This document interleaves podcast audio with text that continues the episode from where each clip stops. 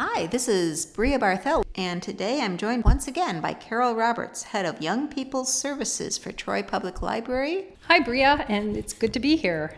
It happens to be that November is National Picture Book Month, and I've got a, a couple picture books I'm excited to talk about.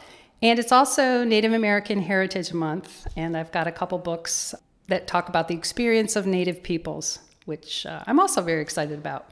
The first book I have, it's called My First Day, and the authors are Quang and Lean. I'm not sure how you pronounce that, but it's L I E N. Let's take a look at it. Okay, so this is about a boy who has grown up on the river Mekong and it's about his uh, journey to his first day of school. And this is set in Vietnam, I take it? Thereabouts. And so I'll just show you some of the some of the illustrations. They're just stunning. There are these golden tones that peek through these lush illustrations. And so they depict this small child, and he's just paddling through a series of stunning landscapes. And you'll notice, like, for example, the night scenes um, are full of detail, and there is much more happening that we don't see. And throughout the story, there's a python that's lurking underneath the surface. And in several of the illustrations, you can actually see him or her. So it just takes you on a journey, and you just see this small child against the landscape of underwater and waves. But the colors are just extraordinary. So deep blues, deep greens, and huge pictures of waves sort of engulfing the boat almost. That's great. I'll just read to you a little bit. The jungle calls your name, asks you to be brave. Still, fear slithers in like a python. But what you know can make a difference, turn the unfamiliar into family.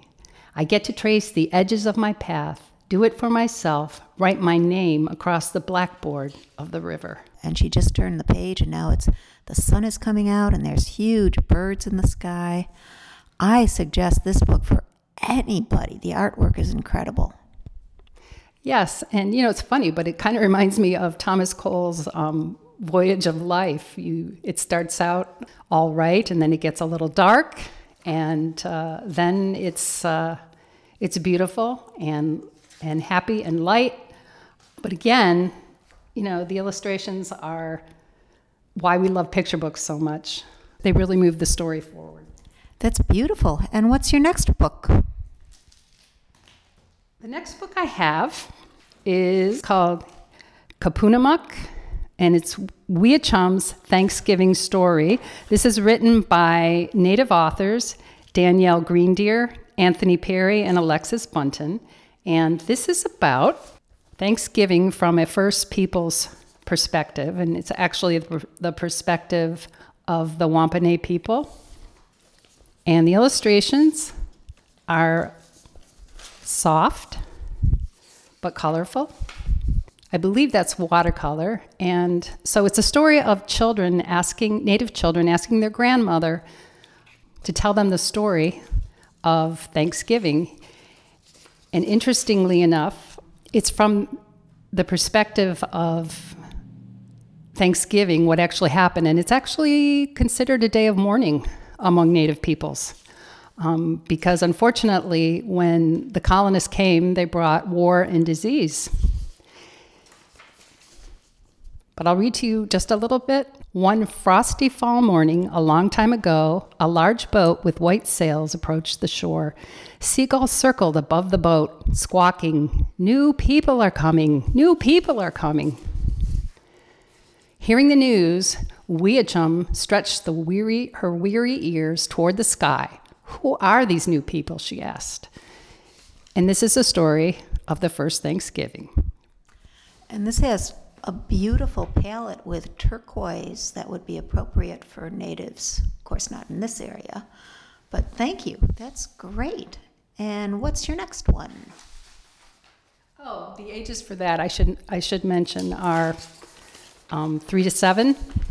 So it's a picture book for um, younger children. And the next book I have is In the Name of Emmett Till, and this is a collection of engaging true stories, and each one is a portrait of activists and civil rights leaders um, from the 50s and 60s.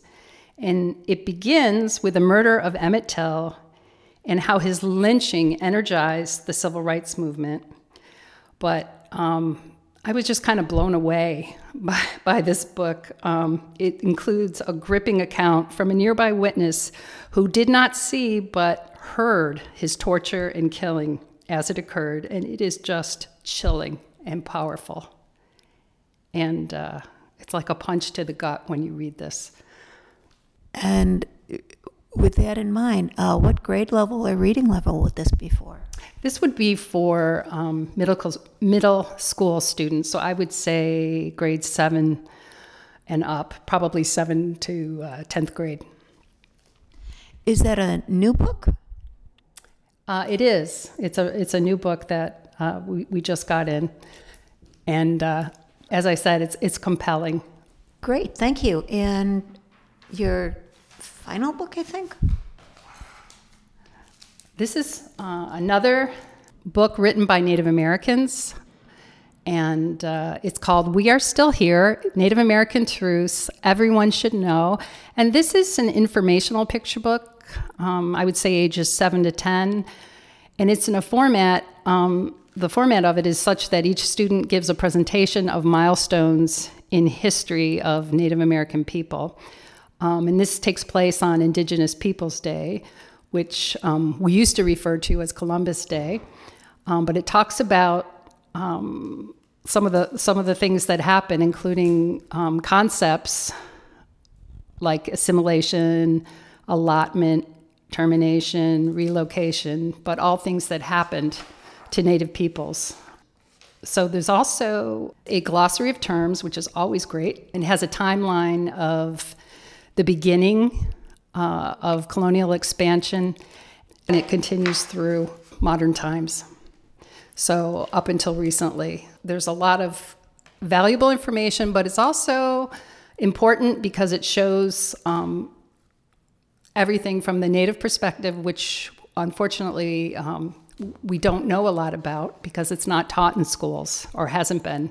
The refrain on each page is We are still here, we are still here. Um, I'll read a little bit. This is about the Indian New Deal. The U.S. government tried to help many people during the Great Depression, but its leaders saw how badly Native people suffered compared to others, and knowing that, Congress crafted a series of new laws that protected tribal culture, arts, and crafts. It allowed Native languages and traditions to be taught in schools and set aside money to buy back lost tribal lands. Changed most tribes' governing systems to operate more like the US government, which was not always helpful. Um, so that's maybe one of the more positive things that are mentioned in the book, but it also talks about um, the treaties not being honored. You have the whole concept of relocation and then what happened to Native peoples in Indian uh, children's schools. So these are all wonderful selections that are available at the Troy Public Library, and I suspect are probably each of them banned in some other locations. I would expect so, unfortunately. Okay, and you've got some activities coming up, not just books, but activities. What's on the horizon? Art, art, and more art. We have uh, Dinovember um, so we're celebrating dinosaurs this month. And who doesn't love dinosaurs? We have take and make kits um, for all ages, and kids can do some dinosaur crafts, and there's some factual information to be found as well. Um, and then we've got a watercolor workshop. Actually, we have two coming up. Uh, one is for teens, and that's on November 29th in the evening. It's a watercolor paint and sip. The other is a wonderful water workshop, and that's going to be on November 30th in the evening, and that's for kids ages 7 to 12. And for both workshops, you do not need any experience, um, but you do need to register so we can make sure we have enough supplies. So all the supplies are provided, people don't need to bring anything with them? No, just their imaginations. And then the other event we're having is a gingerbread fun extravaganza, which is next month. Um, on Wednesday, December 14th. It's an after school program from 4 to 5, and we're going to sip hot cocoa, decorate cookies and gingerbread houses, and this is for ages 3 to 17. I'm tr- trying to imagine what a three year old will do with hot chocolate and gumdrops and the gingerbread. Should be an interesting time for all. Yes, it, it's always fun. And that's at the Troy Public Library main branch, 100 Second Street in Troy. And the website for more information? Is thetroylibrary.org. Thanks a lot, Carol. See you in December. Great. See you then.